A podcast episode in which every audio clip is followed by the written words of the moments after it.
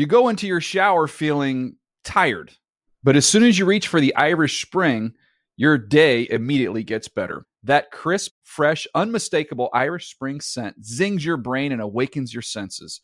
So when you finally emerge from the shower, 37 minutes later, because you pay the water bill so you can stay in there as long as you want, you're ready to take on the day and smell great doing it.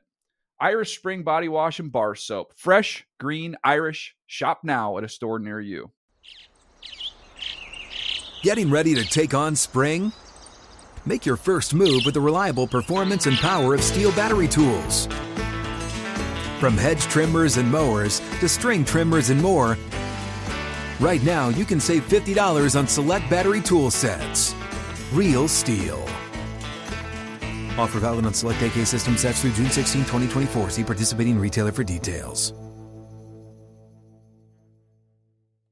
Open a limited time 11 month certificate at Kemba Financial Credit Union. At 5.25% APY, it's more than triple the national average, plus, it's a safe and secure way to grow your money. Visit your local branch or kemba.org slash CD for details. Offer expires May 31st, 2024. APY equals annual percentage yield. Restrictions apply. $500 minimum and $250,000 maximum deposit. Advantage status required. Comparison based on bank rate average. Federally insured by NCUA.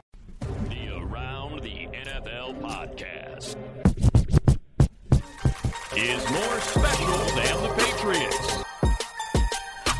Hello and welcome to another edition of the Around the NFL podcast presented by the United States Marine Corps.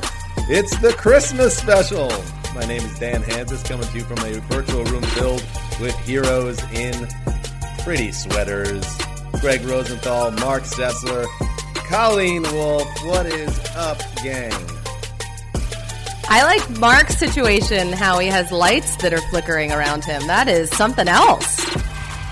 Well, you know, I just when I think of the Marines and you know what they're doing and what they're out there protecting, they're probably looking at this and saying, um, "The mission is clear. We feel good about what we're doing for the states and for these individuals on the screen right now."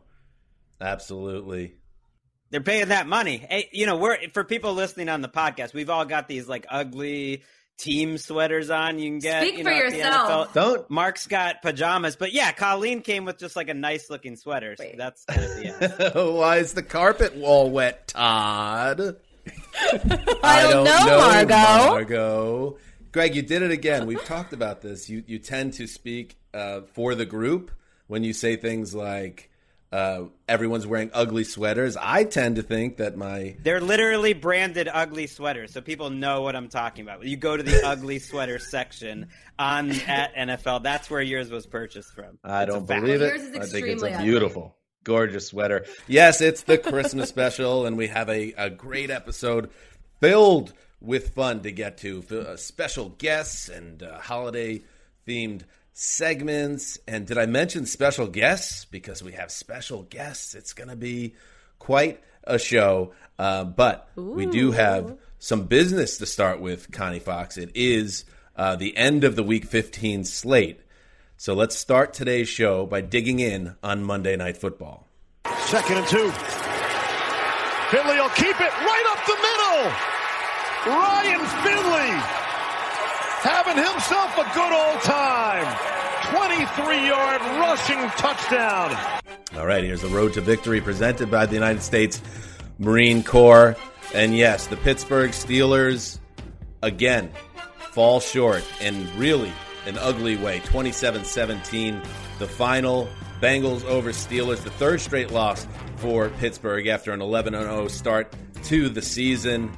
And Colleen, I don't know about you, but this feels like something more than a bump in the road for Pittsburgh. It feels like something closer to an existential crisis, and they don't have a lot of time to get this thing figured out. Well, because it's three straight weeks now that they've lost, but this latest one, it, you know, they kind of reminded me of myself on Mondays, like foggy, a little sluggish, low energy, like they probably looked in the mirror and didn't recognize themselves, much like I do. I mean, I don't even know what we watched, and I would love to say that I didn't see that coming, but this is like so on brand for the Steelers, even even at this level. I mean, it's they've really taken it up a notch for the holiday season, but for Ryan Finley and Gio- Giovani Bernard to lead this team to a win over the Steelers, who could have wrapped up the division, I mean, what a shock! Mm. It was shocking. And yet, like the way the Steelers offense is going, no one would have saw how it happened on Monday night. But the the flashback I had was to the 2019 Steelers. How we always kept saying like, man, this defense, they they must be tired. They must be so sick of carrying Mason Rudolph on their back. If they just had an average offense, they'd be great. And then here we are in a big time game Monday night football and the Steelers offense had 2 yards in their first 5 possessions. They had 40 yards in 8 possessions in the entire in the first half. That's an entire game's worth. I mean, that was a cry for help. Two first downs, three turnovers.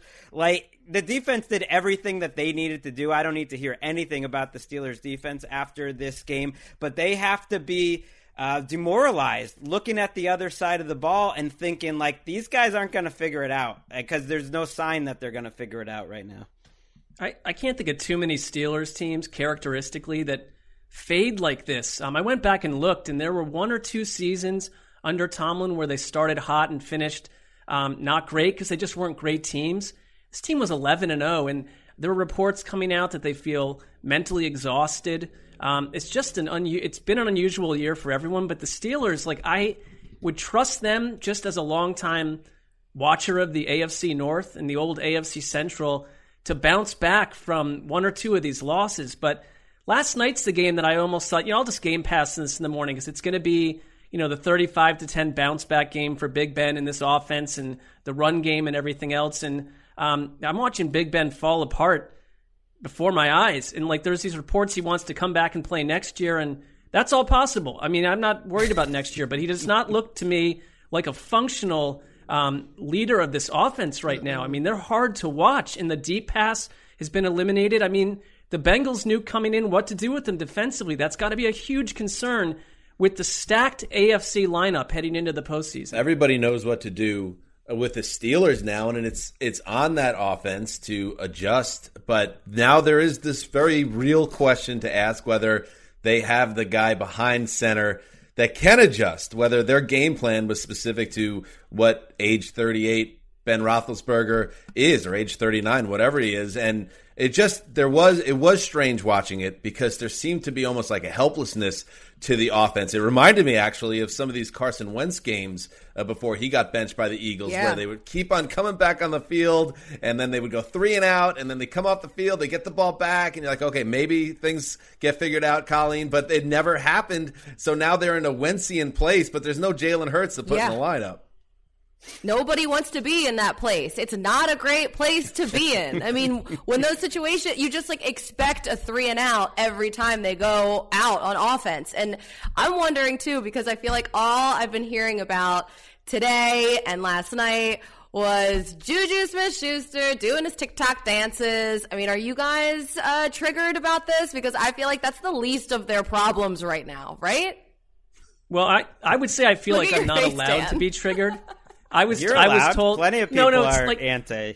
I know, but there's definitely like this other subset of people on Twitter that like don't shame him for being who he is, and it's like I don't really care that much about it, but um, TikTok as a as a format, like, can we come up with some different dances? It's like the same. It's like 800 schoolgirls. That's doing the same dance. criticism. Do I need I like Juju it. Smith Schuster doing it? I don't know. Can we calm I down mean, a little bit been too doing with the he's idea it the whole of season. it's some great disrespect to be dancing on a logo? You like you play the game all game on these logos, stomping on them, falling on them, sweating on them, bleeding on them, and now it's like sacred uh, ground because it's the pregame warm ups. Calm down.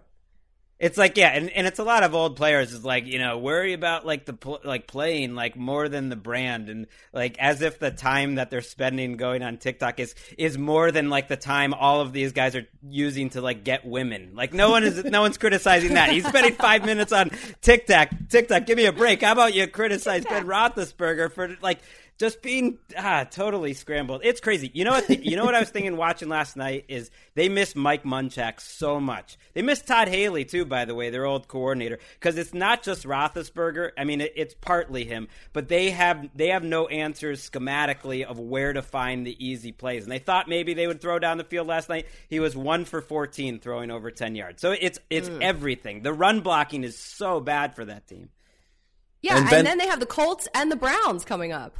Yeah, I mean, look at the reason why Marc has electricity all around him right now is because the dude is plugged in. Sessler, I know it's a different year, and we talk about, oh, what does it mean to actually win the division? Oh, you know, Sessler wants it. He could taste it. The AFC North, after years of misery, you can go in and beat the Steelers uh, to claim that division and put on the baseball caps and and do all that fun stuff. I know you're excited about it, Marc. It's all in play now.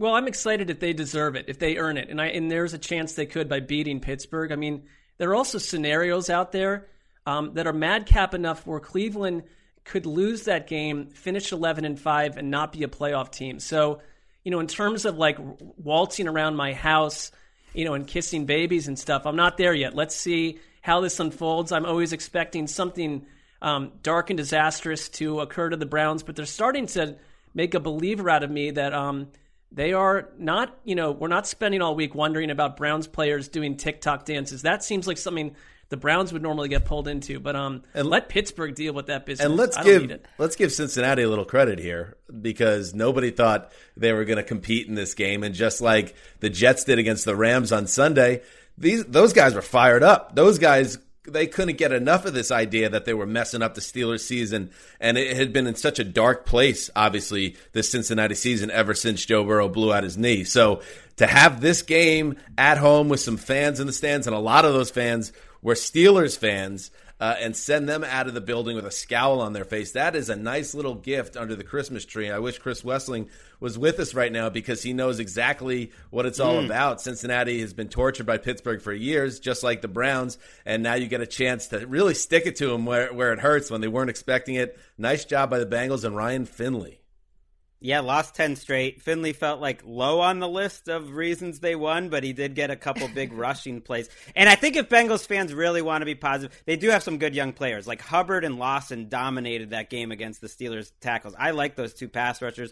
Uh, Higgins and Boyd, who got hurt, Tyler Boyd got hurt early in the game, are kind of a reminder like receivers only matter so much. Because I feel like if Tyler Boyd and Tee Higgins had like a great quarterback, like they could be Pro Bowl type players this year. That's how good they've been. Uh, so they got some young players. Nice. That's their Super Bowl. Didn't even mess up their draft pick. Like they're in a weird spot where they're just like stuck at three. It's perfect. There you go. I was waiting to see Zac Taylor register a few um, notable wins. They've beaten the Titans and they've now beaten the Steelers. I think it's an argument to keep the staff and have them all come back when you have Burrow. I mean, beating the Steelers in your own division when they've whipped up on you for you know mm. a near decade, it matters. With a it third string quarterback, I, I, think that.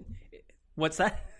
With a third string quarterback too, nonetheless. It's amazing. Like, yeah. It might you know, be too late. smile on his face, Ryan Finley. It's very nice. Mike Brown's not paying Zac Taylor's contract for a couple years when when he's not in the building. The Bengals owner is the last person to fire a coach early. There's, I, I, I don't think Zac Taylor is in any trouble at all. Yeah, the your prediction, Marc, that Zac Taylor is coach of the year, that won't happen. But I think this is this more or less locks up that he's returning, and uh, so good for him. Good for the Bengals. And uh, that was Road to Victory presented by the United States Marine Corps. I didn't mean to uh, throw you under the bus there, Marc, not give you a chance for, to respond. But mm. uh, all right, let's move on. Again, it is the Around the NFL podcast Christmas special. And uh, what kind of Christmas special would it be if we didn't talk about Santa, the big man who's on his way, and that list? He uses a list. You know, he checks it twice, blah, blah, blah, blah, blah, blah. You know the whole backstory we thought it would be uh, nice at this time of year to share our naughty or nice list, uh, NFL style, as we look ahead to the final two weeks of the regular season and the playoffs. Uh, so let's go through it. Let's start. Let's start positive. Let's go through some. Uh, let's say something nice. Colleen, get us going today. Okay, so definitely on the nice list Xavier Howard, the Dolphins cornerback, what a season he's been having. He, this this Miami defense has been incredible all season long, but he is no doubt the star of it. Leads the league in interceptions. He had like a five game streak where he had at least one takeaway or one interception. Last week he almost had the touchdown, but then it was called back. But this is a guy who's been in Miami on the Dolphins for five years, and Miami. imagine all all Miami. That's exactly right. Imagine all of the stress and agony and disappointment and just like the depressing nature of that team before Brian Flores came in. And now the fact that not only have the Dolphins turned things around, but he is just having an insanely good career year. Um, I actually talked to him this morning and I was asking him just like, yeah, hmm that's coming up on Saturday. You guys should watch it on NFL Network. Uh, you know, Raiders uh, and Dolphins. It's going to be. A We big get game. it. You're successful, Colleen. Keep going. Oh, you're, I'm, you so you're you're hosting that coverage, right? I am. All I day am Gregg is hosting all that over this. coverage. This is like this is. I'm just saying you should. If you're Rosenthal. hosting it, I want to see you on the promos. That's all. You'll you know. see her because the station is on in your house, literally twenty four seven. So you will you will Right. find a way to make that happen. Gregg has those glasses where there's actually a little TV screen inside the glasses, so he can just wear them all time and leave the house. And he's plugged into NFL Network programming at all times. A little starstruck I, I with Colleen appreciate here. you, Gregg. Uh, well, listen, I- I, so my question for Xavier Howard though is he's had so much success and he's having all of these picks and games. Why? I know that Dez already throws up the X, but his name is Xavien, which everybody just like figured out three weeks ago. Has he ever like considered an X situation? And he wants to stay away from it because of Dez, but I feel like he should just he should wade into those waters. And, and You're saying he should be feel throwing up the uh, X after them. all these impact plays. Interesting. Yeah. Yes. Okay. Good exactly. suggestion. I So, get that. That's where I stand. He's on the nice list though. For All sure. right. Yes, and he, yeah, like you said, he very nearly had a long fumble return for a touchdown on a Cam Newton fumble. So close, but uh, still impact plays every week. Marc, how about you? Uh, you got something nice? I do have something nice, and I, you know, I've kind of zipped my lips about the Browns this whole season, and kind of just wait and see how this journey ends. But how about um, Paul DePodesta? I will never forget the morning in our newsroom when the Browns hired Paul DePodesta away from Major League Baseball, and what was the audio, audible um, response in our newsroom? Giggles, laughs.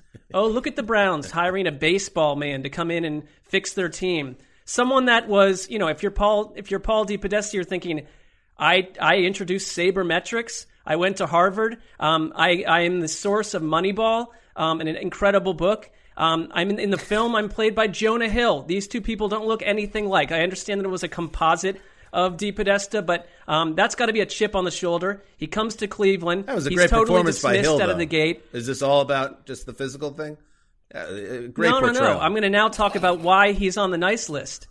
Okay. All right, he's on the nice list because two years running, he pushed for the organization to hire Kevin Stefanski. Um, they went in their own way, which they've done too many times, and hired Freddie Kitchens. He gets his way the second time, and bang, the Browns have someone that if he were a coach of another team, I'd be jealous. He also hired Andrew Berry at GM, age 33, the youngest by far in the league. The two of them get together. Uh, they work well together. There isn't some sort of infighting, ego led battle that t- completely sinks the organization and creates a gigantic pit underneath Cleveland's uh, you know, franchise organizational building. None of that's happening. I like the pair. Paul DePodesta is the reason this is happening. Would never have happened otherwise. That's how you build a team. And I think it's pretty cool that someone can do it in two sports. And he's basically gone unspoken about all season. So he's on my nice list, and I think he should be on a few other nice lists too. Very well He's a rock said. star. Very well Little said. D. Podesta pop. He he he deserves it. You're right. All right, Gregg, how about you? Very All right. compliant, everyone. I'm putting. You've uh, said it all. What are we gonna do? We're gonna knock this bean counter and really get on your bad side. We know you're not. All right, carry on. You're not kissing babies. You said this morning. I'm wondering where where are these babies? Bean in your house? counter. What, what are you So hiding? you know it's a pandemic. Should be kissing babies anyway. Uh, I'm I'm going to um, say put a guy on my nice list that wasn't always on my nice list. Um, is goes by the name of Alex Guerrero. Used to think uh, maybe this guy's a little bit of a charlatan, a snake oil salesman. Tom Brady's chain, trainer. You know they did they did take that government money uh, during the pandemic for TB12. Not in love with that really, but when you look at the results um, that Tom Brady is doing right now.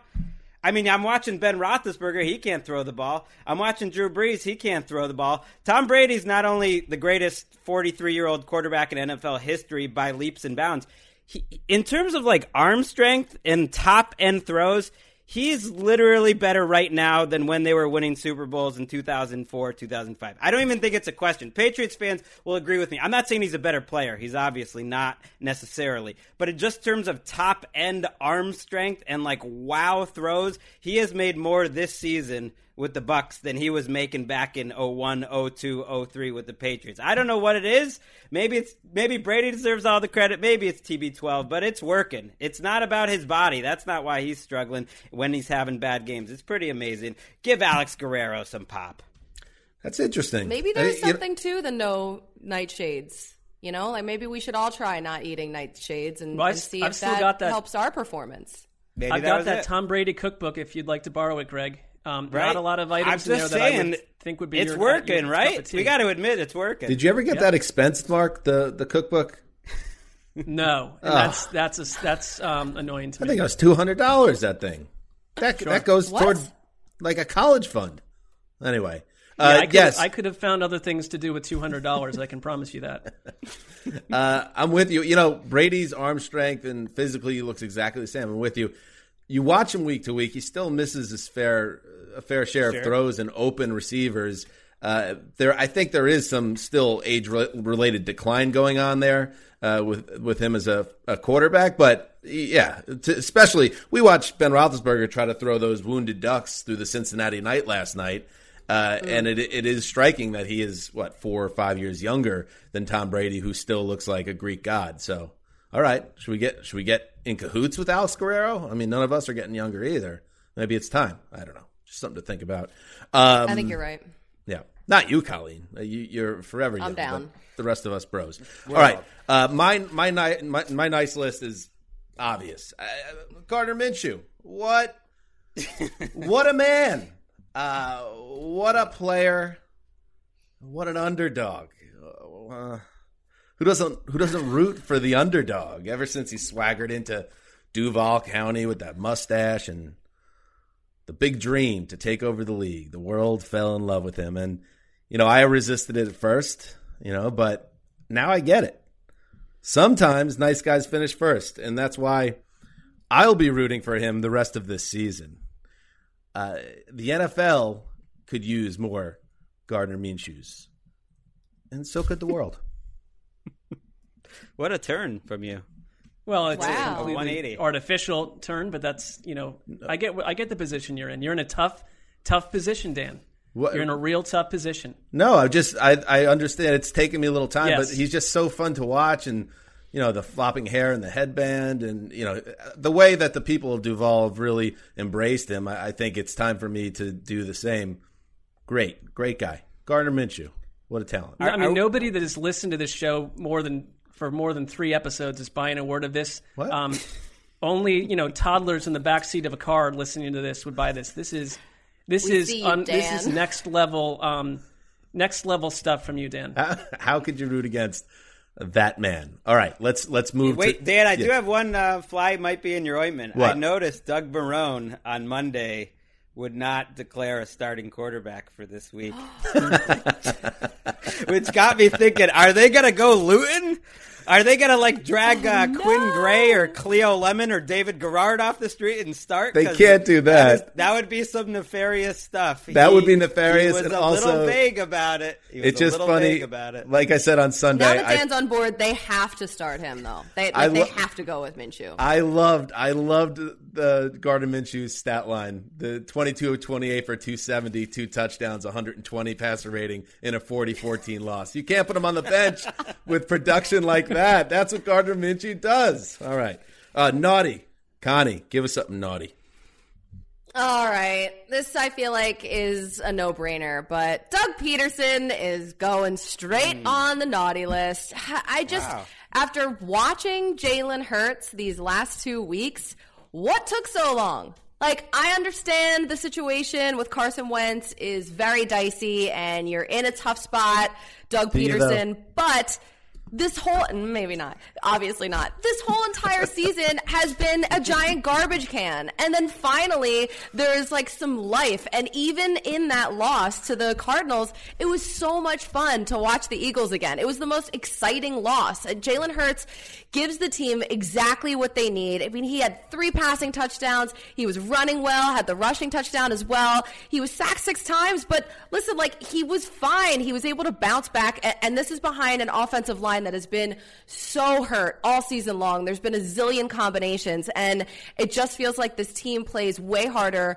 for jalen hurts and they just like are interesting to mm. watch. Like i'm not banging my head against the wall. It's like taking out the garbage. Like yeah, it's not. Before every time i turned on the eagles it felt like such a chore and now it's actually like something that i want to do which is cool.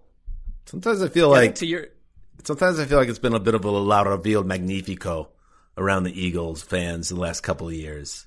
Like you have one of the great Super Bowl runs of all time, and then a couple years pass, and it's almost like the way you people talk. It's like that never happened, and you get to act like you're this long tortured fan base that like, how did we put up with Carson Wentz for that long and Doug Pederson? What a mess! Oh, woe is us. Let's get on the radio and talk about how hard it is you to be just an Eagles fan. compared you just compared Ben Roethlisberger to Carson Wentz and the Eagles offense about talking about how terrible the Steelers were last night. So yes, that's been an entire season of that. I get it. I Yeah, just liked it like, to better your when you were an eternal loser like uh, my team. to your point, Colleen, like you, you definitely want a coaching staff that figures things out and comes to the same conclusion that fans came to six weeks prior. Um, the the, the self scouting doesn't seem to be the high point um, of Doug Pederson's and his staff. Uh, so I'm with you. I understand the frustration. Uh, and Dan, I don't know about the La Reveal Magnifico side of it. That feels um, Well, what, what does but- that say about Patriots fans who are grumbling about? I'm with you, Dan. I, I feel like they've done enough for me. I'm not allowed to complain about the Patriots for the rest of my life, but they're complaining this year like the last 20 years uh, didn't happen. By the way, all could be forgiven, Colleen, if they win these two games, the Eagles, and get into the playoffs. I don't think it's quite as far fetched as people believe. Ooh. Interesting. All right, Gregg. Get, Gregg, get naughty because I know you like to. I do, and uh, where Ah. where else to get naughty? Um, you know, than a strip club. I feel like someone's got to talk about Dwayne Haskins here.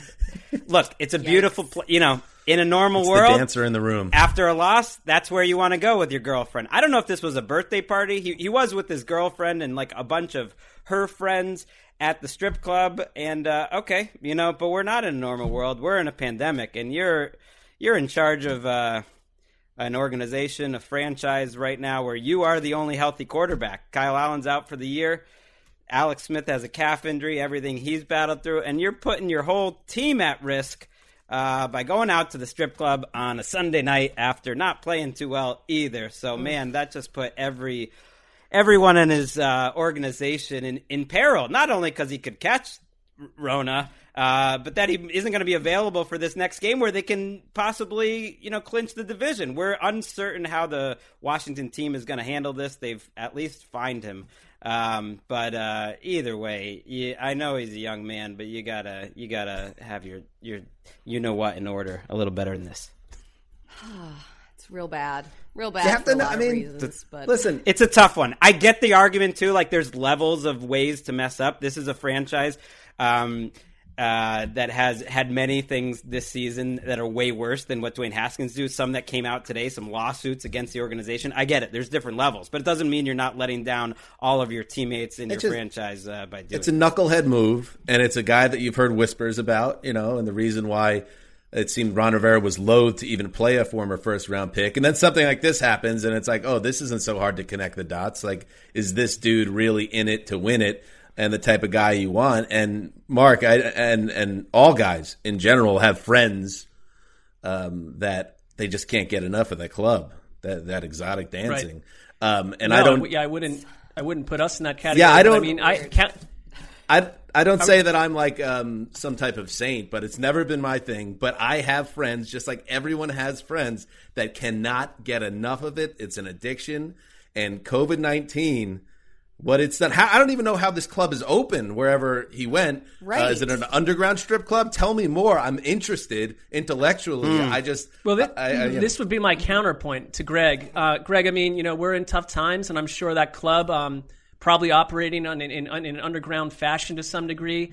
Think of how those workers, uh, you know, working very hard at the club, or have probably been struggling financially, not getting their normal allotment of greenbacks. Um, how nice of the of the city's, uh, you know, first string quarterback to waltz in and, and help these workers out, Gregg. That's a first round. That's a fair point. I mean, you could wow. definitely put it on the government in Virginia for allowing uh, strip clubs to be open because I don't think it was underground. Um, but it's it's problematic, uh, problematic all around. I mean, just imagine that conversation he had to have Haskins with Ron Rivera, who's battling cancer out here and putting and he's putting this whole team. Oh man. So Ron Rivera does not seem like immature a strip thing to club do. man, so. Like, So in it- a modern you're Which is like people club. do. We see young people doing crazy immature things all the time right now. He is hard. He's hardly alone. Uh, it's just like you're letting down your teammates. That's the problem. You're on a team. Gregg, take me through this in a modern yeah. day strip club right now. Are are the dancers wearing masks?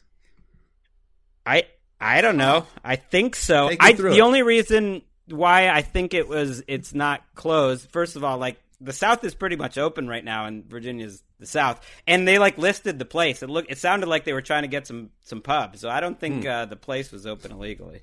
All Do right. some more homework on this, please, Gregg. Marc, get naughty.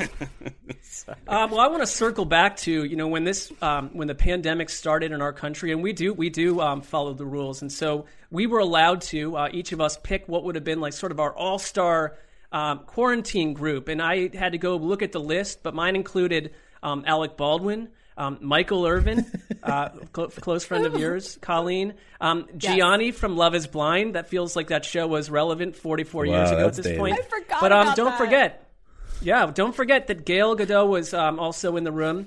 And I had to, you know, I didn't like to do it, but I had to report that her behavior back at that time in, in, in late March, early April was um, was poor. And she, you know, as a group, we had to, you know, teach her about discipline and things, and just maybe, you know, m- mind Did your you manners lock her in a little bit more. closet or Um, something? he he tied her to the Yeah, radiator. yes. I believe there's a chaining. we to the tied her to um, Yeah. a part of the room that wouldn't move. Yeah. And I just want to report back that uh, you know you would think that she would have found her way back onto the nice list, um, learning some lessons. It's not the case.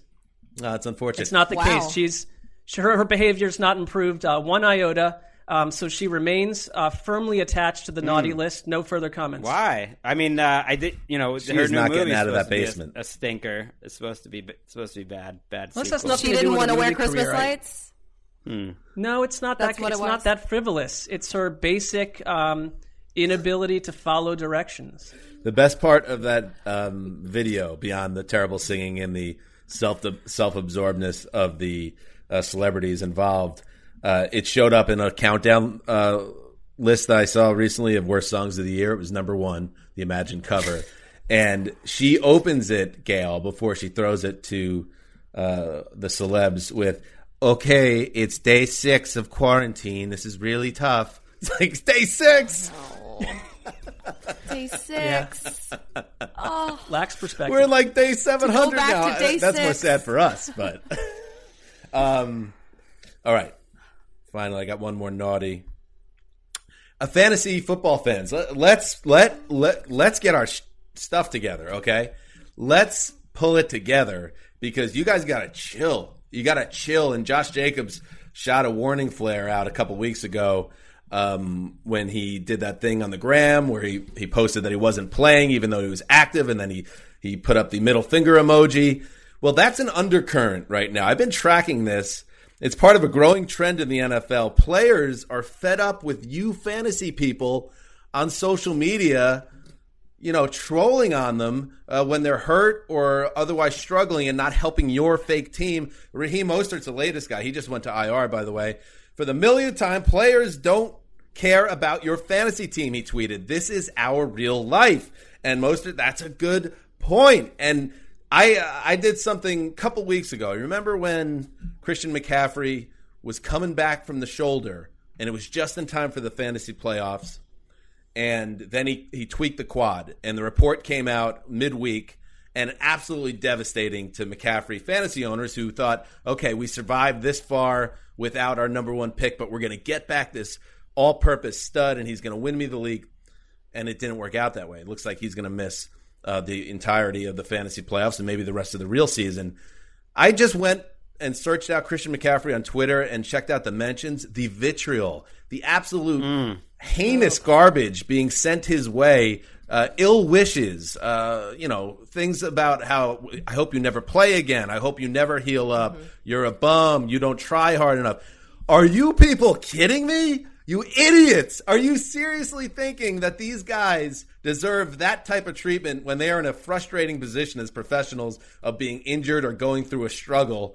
Um, anyway, pull it together, fantasy football. I'm I played fantasy football since I was 14 years old. I've been frustrated with players, but never once did it ever occur to me to get on Twitter and at the player and tell him something negative or wish him ill will. Clowns, clean it up. You're naughty. Coal for you. It always Perfectly seems so weird when when the attacks turn personal too, like about fantasy, and then all of a sudden people are attacking like their family and their girlfriend, and like it's just it gets so Right, that happens, personal yeah. for everyone involved, which is just so super weird to me. Mm. It, it is a downside, I think, of money being on things. It's something the NFL, not to get too serious, but has to think about when, you know, awkwardly embracing gambling, which, you know, is happening right now. The owners own DFS teams. Everything's getting a little looser, but that's like a negative we've seen in a lot of other sports where in countries where gambling's legal is like the fans get out of control and you're going to lose all these players on social media. Like there's gonna, not going to be any inter- interaction. I mean, Gregg, do you feel at all um, at all complicit um, for being someone that I think carried fantasy football from an innocent Well, it was me, um, yeah. game that children enjoyed Had to ask to the an question. industry? Good you question, created, Marc. Yeah. you made an industry out of it, and it's all information and money and betting based, and that's um, creating so much of this vitriol, and it really Mm-hmm. sources back to your early career in uh, in football. Do you think Well, it was, it was ever? pretty much me. Like it was pretty much me and me and Matthew Berry that really got it going. Fantasy Gregg Ball, they used to call it. Uh, well, I don't play fantasy anymore, so maybe that tells you your answer. Well, that's you're washing your. You can't just wash your hands of it that simply. Yeah, Does he's already George done the Bush not damage. track what's happening in Iraq anymore. We'll see. I'm sure that doesn't work out either. So. That was the guilt. That's why Gregg walked away from the game. All right. We're just getting started in our holiday celebration. The Wait, I've got the one more nice one for you. Oh, I'm you do? sneaking one in. It's one final nice. We're gonna give a nice uh, little nice to uh, to Rhoda. That's right. It's Keisha's mom who gave us the best Christmas miracle ever. She had a flight out of town on Monday, and uh, she changed it. She saw what was going on at the house. She realized it'd be a beautiful, a beautiful holidays, Christmas and New Year's, if Rhoda stayed in and helped Lakeisha and Wes out. And since you know they're our family, Rhoda is too, and we uh, we appreciate her extending that trip last minute. Christmas miracle for two more weeks. She'll be in town. It's great news. nice work. I love Rhoda. Rhoda. What a woman Rhoda is. And yes, whenever mom's around, that makes the holidays that much better. Uh, yes, she's a queen. And before we say goodbye and get ready to celebrate the holidays, we welcome in the great Ricky Hollywood, Erica Temposi, wearing with pride, and I respect her for it, her Patriots sweater. Missing the playoffs for the third time in 20 years, which basically covers most of your lifespan. Erica, uh, thank you for joining us on today's show. Yeah, thanks. Thanks for having me. It's it's such an honor. Just real quick before we go, I wanted to tell you guys who's on my naughty list this year, and it's the four of you. Oh. because this show is a family-friendly football show, and you are talking about strip clubs. Um, Marc can't say Gal Gadot's name correctly, calling her Gail. I mean, there, there's just been a total. Gambling. Just you guys are just Iraq. off the rails. Got into yeah, there's been yeah. Iraq. George W. Bush mentions like this show's supposed to be family friendly, and you guys definitely are getting coal in your stockings this year. We don't Erica, how's improv truth. going? It's going well. It's virtual. Look at that. A little uh, inside dig there from Connie, and you can tell it riled up Ricky Hollywood. And now, Point Counterpoint. Is Die Hard a Christmas movie? The final answer. All right. yes. It may seem cliche, uh, this next segment. But you know what? It was time to finally get to the bottom of this question, the one that's been asked on social media for years. Die Hard, the film released in 1988. Tagline: Yes, there were 12 terrorists, one cop. The odds are against John McClane. That's just the way he likes it. And it was a huge hit, launched Bruce Willis as a, a movie star. Uh, but it has always been a question now. This action film, the, the one that served as the template of every action movie that followed for decades, is it a Christmas film? And now I welcome in uh, Patrick Claybon in the Christmas special here because, first of all, it's great to see Patrick in his Christmas sweater and, and, and a, a, good friend of the show. Welcome, Patrick. How you doing, buddy? Happy holidays. Happy holidays, Dad. Thank you for having me uh, as a part of this pivotal discussion that some people feel like it has gone on too long. Look, we talk about the value of running backs every mm. single day. Um, like it's, uh, it's, always value of running backs. Ah, back and forth it goes. Eh, that never ends. We do this for like 12 days a year. It's fine. It's fun. We get to talk about a good movie, as you said, you know.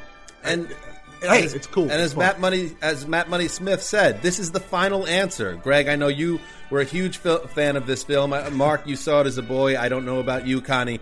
Uh, but to finally get to the bottom of this, so it doesn't need to be discussed incessantly every December going forward, that's not a bad thing either. It's a beautiful thing.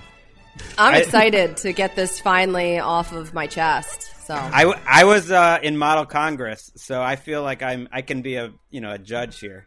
You know, okay. as a kid, I was into debating. You know, it's good to hear because what shocking. As it, as it so happens, Patrick and I are on opposite sides of the coin.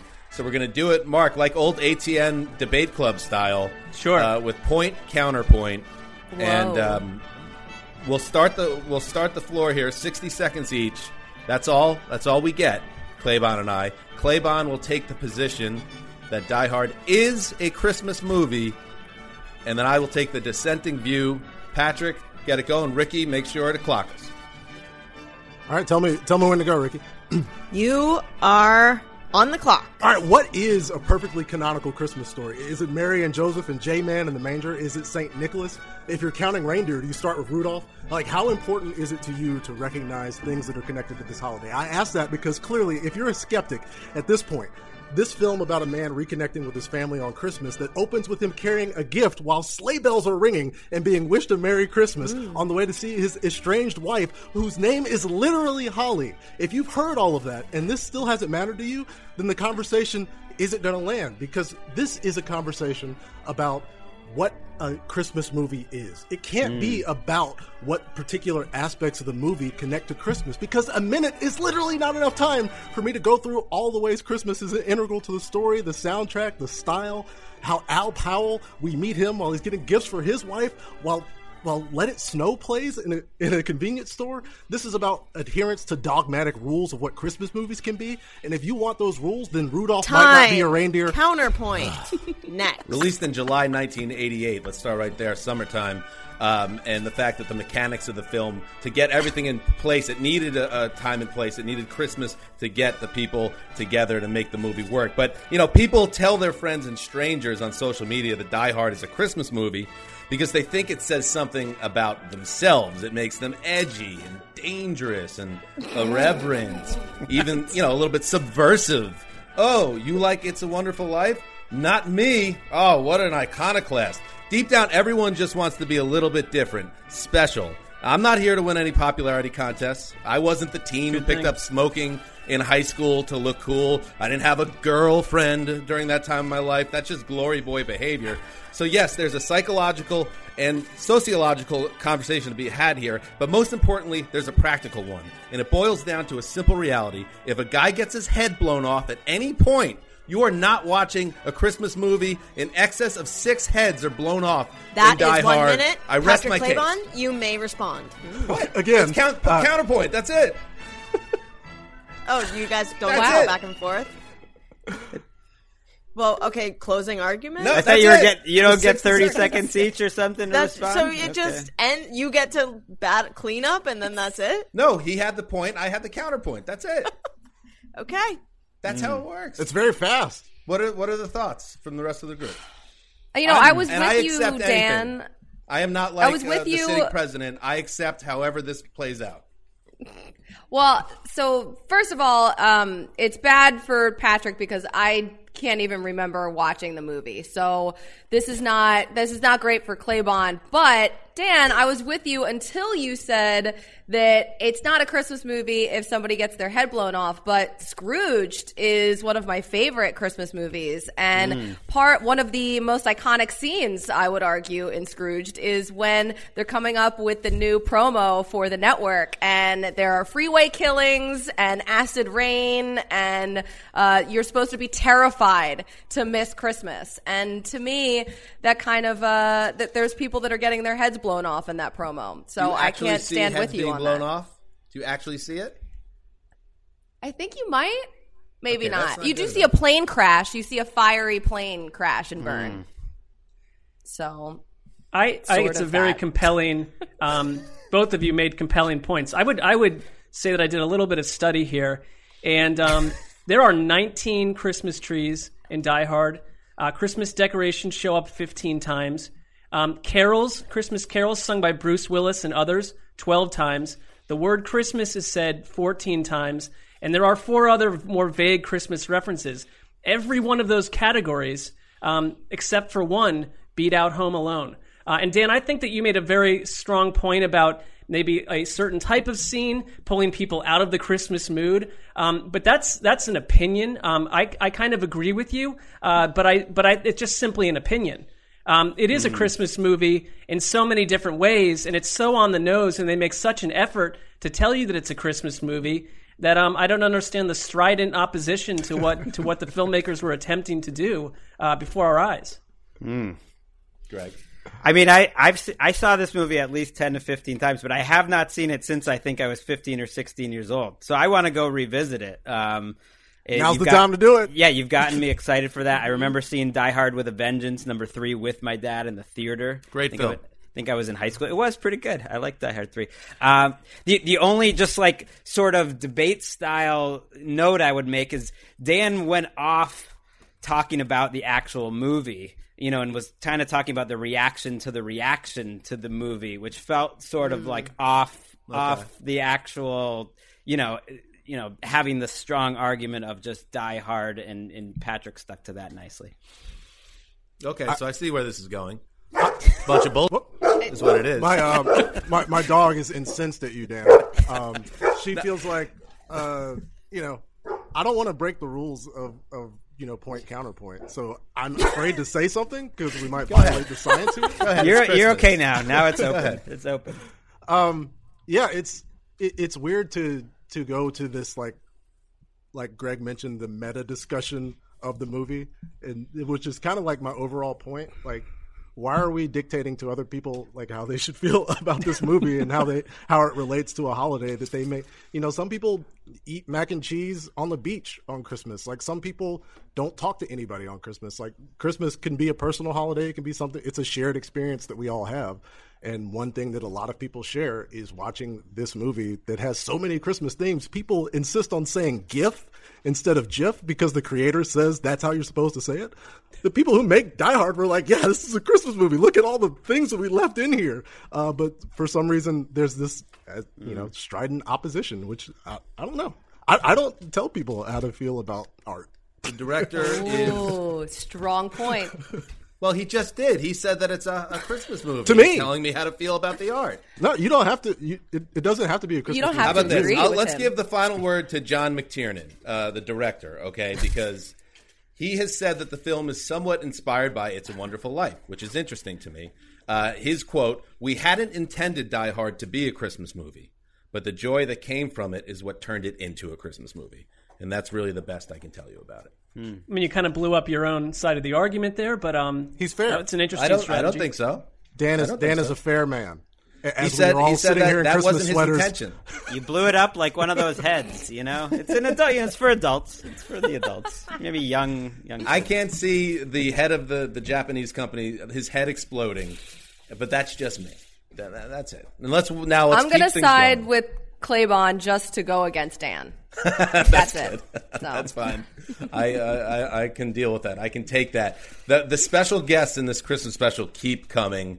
and uh, it's one of our very favorites. Let's welcome him, welcome him in right now, and uh, you know, a former member of the NFL media team who's gone on to great things uh, over at Sports Illustrated and Monday Morning Quarterback.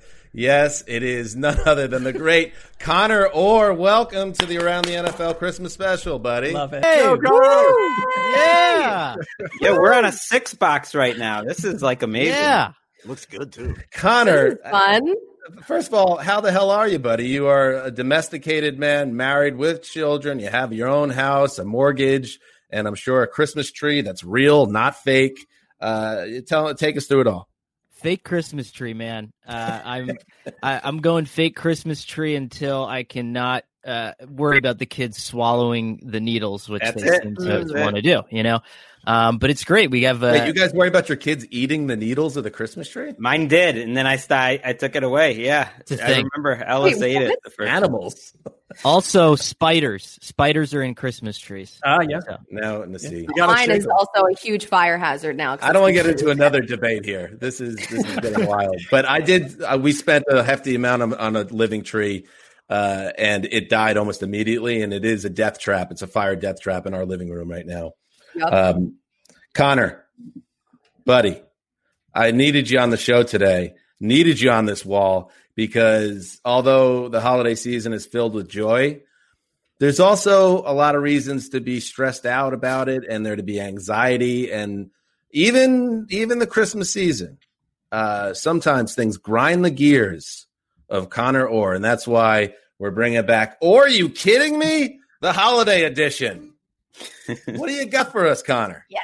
I'm gonna I'm gonna maybe ruin this a little bit, um, but I, I remember uh, Claybon a couple minutes ago talking about meta discussions, and I think what grinds my gears is in preparation for going uh, onto this show. I went back and I listened to some old "Or You Kidding Me's," and everything that I said I hated, I would love to have right now during the pandemic. Like every single thing. Like I think I was like, hockey is stupid. I would love like live hockey to go see. I, I hate hockey. I think I said the Foo Fighters were stupid. Like, you know how much I would pay to go to a Foo Fighters concert right How now? you friends with them? Seinfeld, I Yeah. said was stupid, and even you know I haven't watched it because it is the worst show ever made. But some people need that to get through the pandemic, and so I think, uh, or you kidding me is basically, or you kidding myself, and uh, you know how uh, how haughty I've been over the over the years, Dan.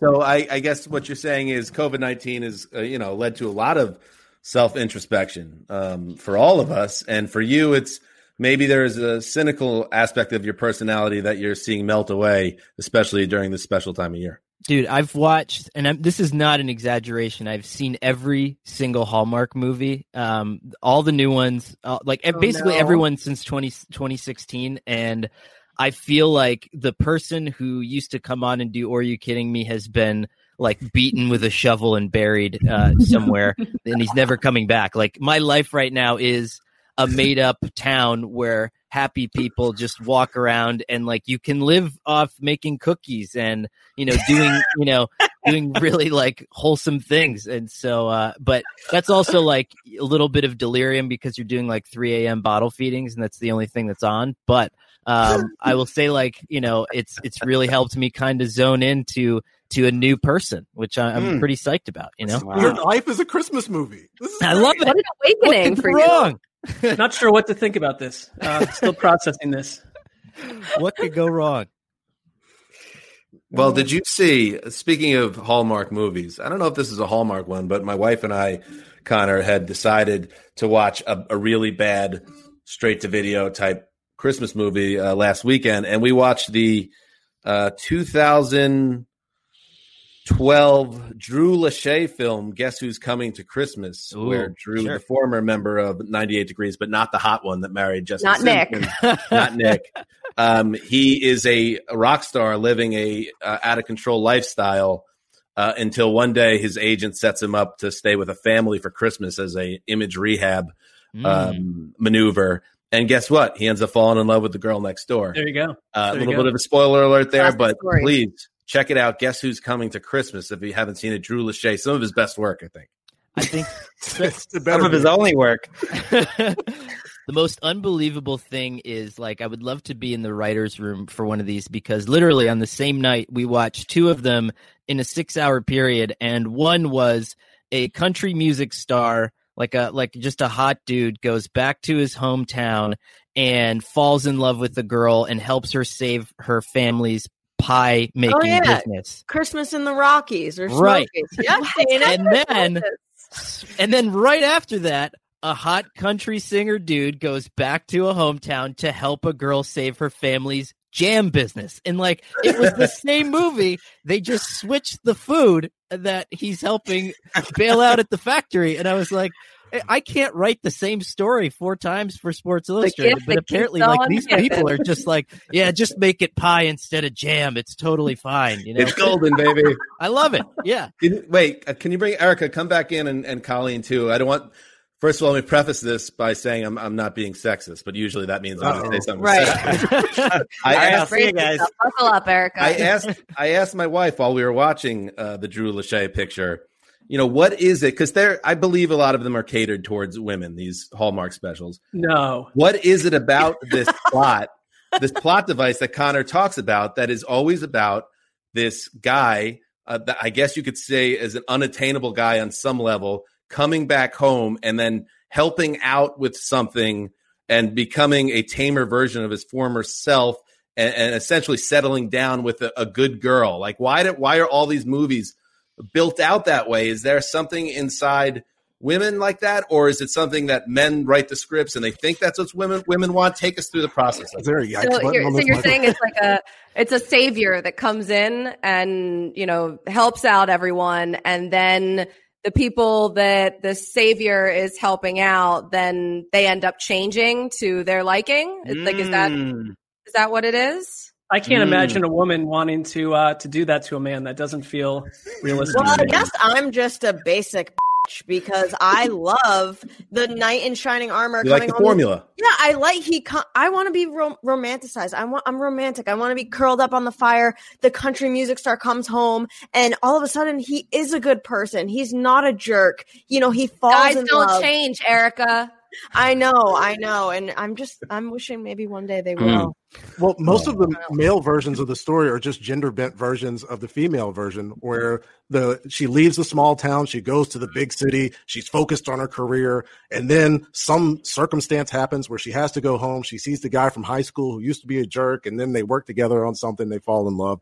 The old guy from New York comes back, and then she's like, "No, I love this life."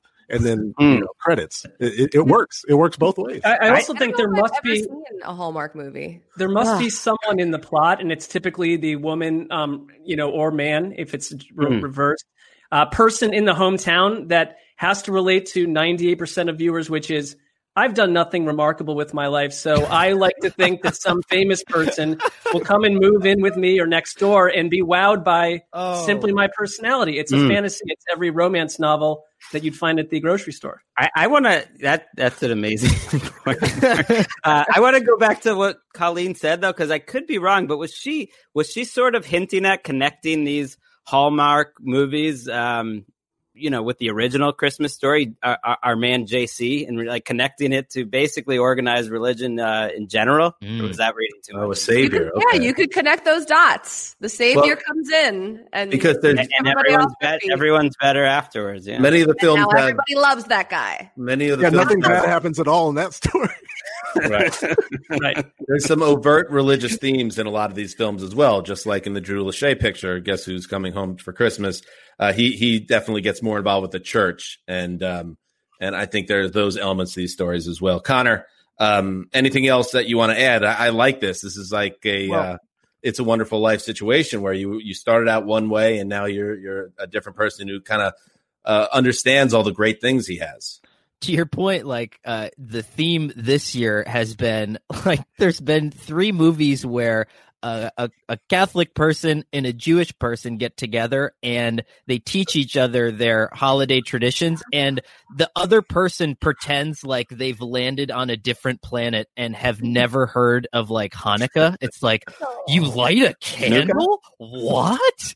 and uh it's just been like an incredible like the guy from ben savage from boy meets world was in one of them like uh Mhm. and I would say that uh, it's just been great. And if you can find joy in that or any of the other million weird hobbies that I've picked up during the pandemic, like, uh, you know, colored pencils and uh, like coloring. I color a lot now. Um, Really? you know, yeah. Like, you have anything that you've colored nearby?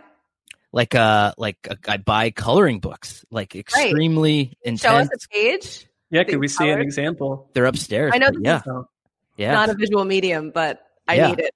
I, I will send you you, guys post them some on my- Twitter, too, Yeah, I can post. I can you know, tweet them. Uh, People would like to see. I bet. I raised a family of sixty-five butterflies. I'm sorry, what happened? What's happening, Connor? Is everything okay? Everything is totally fine. This was, uh, yeah. Uh, Well, I'm feeding a squirrel in my Where? backyard, so I can't. Where really- my uh, my idiot friend said, uh, "What does your daughter want for her birthday?" This was back in the spring, and I was like, "Oh, I don't, you know, just send her whatever." And uh, you know, he sent me a classroom, a kit for two classrooms for kids to grow their own butterflies, and so just at my door one day shows up like a f- like a cooler full of like sixty live caterpillars. Shot glasses, full, like I have to fill them all with like two milliliters of food, and then I have to like attach all these little things and make them comfortable and put them around the house where the babies don't smash them. And uh, yeah, it was like a it was like a six week process, and like my wife and I were up at one o'clock in the morning putting these together before they died, and uh, yeah, we we raised like sixty butterflies, sixty freaking butterflies. Look at Congrats, man. That's transformative. Wow. Yeah, Unbelievable. Were Yeah. they big? Were they different colors? I have a lot they're of all like the, they're your they're your pretty much the run of the mill orange like they're black and orange on the back they're your pretty like your standard walmart butterfly But they're all beautiful uh, to you, I'm sure. they're your children, after all. Uh, Connor, um, you you've knocked it out of the park and really installed Christmas spirit at an all time level right now. yes Uh, uh, and we thank you uh, for stopping by. And again, check out Connor on Twitter and of course over at SI and Monday Morning Quarterback. He's he's the man, and we love him. happy holidays everybody Where are the butterflies now? I need to They're- know. they're just dead. in- they're they're in the wild They have like a two week lifespan. It's over. they're they're in the You wild let them free? Just let You- them out the front door. You We- unleash them in like mid December. Isn't that like when they're typically not? No, they're no, Where do you live again? society? We let- somewhere we let them go in uh in october yeah we let them go in october but yeah Right into right into the heart of winter. Have a nice time. You know. If you love sorry yeah uh you know they, we raised them to be strong individuals and so i think that, that was important for us too Unbelievable. Connor Orr, ladies and gentlemen. Thank you, Connor. I love All right. him. Well, I mean, what an appearance by Connor. Would you expect anything less? Never. Um, all right, before we go, first of all, a little housekeeping. On Sunday, um, I, with you know, a little bit of joy, I must say, um, played some Scott Zolak greatest hits after the Patriots were eliminated from the playoffs. We expressed a level of. Um, we were a little mystified about some of the things he said. Something about a, a jelly, especially. We didn't Jelly of the Month Club. understand it. Jelly Right, the and then of yeah. course the listeners came in and helped us out. That is a reference from uh, the 1989 Chevy Chase picture, uh, Christmas Vacation, and Colleen's wearing the sweater. What? Is, why is the carpet wet? Todd. I don't know, Margot. So here is just so everyone knows. This is what the re- this is Zolak, and then where the reference comes from. It's the gift that keeps on giving. He's the Jelly of the Month Club. It's a one year membership in the Jelly of the Month Club. Clark, that's the gift that keeps on giving the on whole year. All right, there you go. and um, I have one. I have one more uh, a gift for everyone. Uh, but before we do that, um, anybody have final thoughts before we sign off? And a reminder: we have our preview episode where we go through Week 16. That will go up a day early uh, tomorrow, uh, so you'll hear us again before Christmas. But any final thoughts before uh, you know the holidays, uh, and we sign off today? I'd like my boss, Frank Shirley, right here tonight. Brought from his happy holiday slumber over there on Melody Lane with a big ribbon on his head. That's what I would well played, well played. Gregg, how about you, buddy? Ooh, I don't know. All right, Cool. Marc. Um, I would just say that it has been kind of a crazy year, obviously, but um, we've probably logged 400 hours together on. I'm just of me staring at you on this computer screen I'm looking at, and it's it's um. I won't think. I think I'll remember this year more than any other year of our show. It's been a very odd one um, and good too. So thank you for uh, sticking along with it. That sounded a little too sincere. No, that was well said. regret that point, well said. yeah. And and doing it without Wes has been so tough, but when he's been able to chip in, uh, that has made it uh, those shows extra special. It's been a, a challenging year, but we've been able to do it together. How about you, Patrick Claybon? Yeah, I was going to double down on the sincerity because I mean, we go back. Uh, if not for you guys, if not for Dave Damashek, like I probably never would have been on a podcast. And, and I look at uh, obviously it took entire an entire social revolution for me to get a whole lot of opportunity in 2020, but that would have never been possible um, without you guys. And like for so for like you Dan and you Marc and Wes and you Gregg, like the things that you do, uh, not just for us but for everybody, because 2020 has been hell for so many people and uh, to be able to hear you guys uh, talk about football to to, to facilitate uh, this discussion about football and life uh, all the time. You guys are crushing it, and you've always crushed it, and I appreciate you. Thanks, Right Claybo. back at you. Thank, Thank you, you. Claybo. You're the man. Gregg, last chance. I, it's partly because my kids are melting down right now, and I need to be watching them. We're Hey, past what's our, more 2020 than our that? We time? understand. um, all right, so uh, I sign off this way. Uh, I want to start a little tradition. Maybe it's a tradition, maybe it's not. Uh, but uh, I don't know if you're aware of. Well, you know Rodrigo Blankenship, the Colts kicker. He's having Hot a Rod. tremendous year. Hot Rod has been killing it. Uh, he deserves to go to the Pro Bowl. Hell, maybe even All Pro. 29 to 32 field goals, 38 to 40 extra points. Hit another bomb this past week. Uh, what you may or may not know is that uh, Rodrigo Blankenship um, has, for years, maintained a personal blog that he writes in uh, in the third person. And uh, if you comb your way through that blog, you will find his senior year of high school, uh, where he has some comments about uh, his time on the soccer team and how it didn't always go to plan. So I call this, um, and again, we'll sign off with this. And happy holidays, uh, whatever you celebrate, to everyone that listens. Uh, but I call this a hot rod Christmas carol. Headline Rodrigo's senior season ends on familiar note. No playoffs, yet near perfect contributions from Legatron. Here we go. Rodrigo's senior season for Sprayberry came to a normal conclusion for the struggling program, as the Yellow Jackets gained no playoff berth and had a final record of 5 11 and 1, including a pair of meaningless victories over fellow have nots River Ridge and North Atlanta after being knocked out of playoff consideration by 5 0 Sequoyah. However, the 6'1, 190 pounder was a veritable automaton, regardless of the positions he was assigned to play. Even though his teammates seemed to struggle, Rodrigo's standards of excellence were never compromised. He finished the season averaging well under one error per game. His touch efficiency remained near perfect at 99.8%, and his pass completion percentage rose steadily, ending at more than 93% after completing more than 80, 98% of his passes over the final three games. Removed from the central midfield spot he had uh, occupied for the previous two varsity seasons, Rodriguez became an immovable object at right back, while his teammates appeared to struggle in the midfield.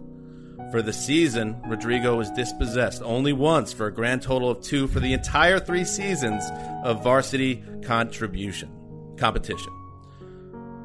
For Legatron, a nickname coined for him by a Georgia Bulldog football fan excited about the upcoming fall season in Athens, a long season of frustration ended, ironically, on the bench. He was headbutted by a North Atlanta player while clearing a ball out of the penalty area, sending him to the sidelines for the last six minutes of his career, diagnosed with a mild concussion. Hmm. Wow. Merry Wait Christmas, everybody. All right.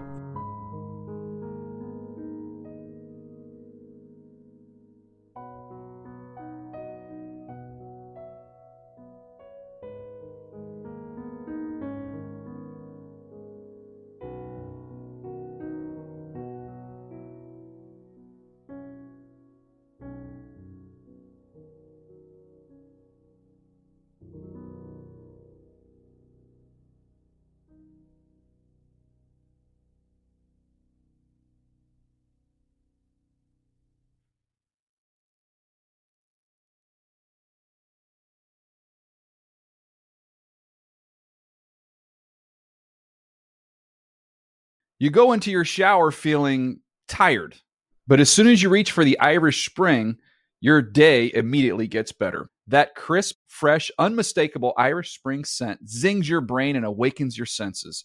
So when you finally emerge from the shower, 37 minutes later, because you pay the water bill so you can stay in there as long as you want, you're ready to take on the day and smell great doing it. Irish Spring Body Wash and Bar Soap. Fresh, green, Irish. Shop now at a store near you. Open a limited time 11 month certificate at Kemba Financial Credit Union. At 5.25% APY, it's more than triple the national average, plus, it's a safe and secure way to grow your money. Visit your local branch or kemba.org slash CD for details. Offer expires May 31st, 2024. APY equals annual percentage yield. Restrictions apply. $500 minimum and $250,000 maximum deposit. Advantage status required. Comparison based on bank rate average. Federally insured by NCUA. Do you love fashion? Do you love getting compliments on how well you're dressed? Are you always seeking the latest trends? Then we're talking to you. BostonProper.com is your fashion destination and the only place to go for all those nods, head turns, and new styles. No matter the day, season, or occasion, Boston Proper has what you're looking for sophisticated, confident clothing designed to flatter and get noticed. So visit BostonProper.com now and start creating your perfect wardrobe. Boston Proper. Wear it like no one else.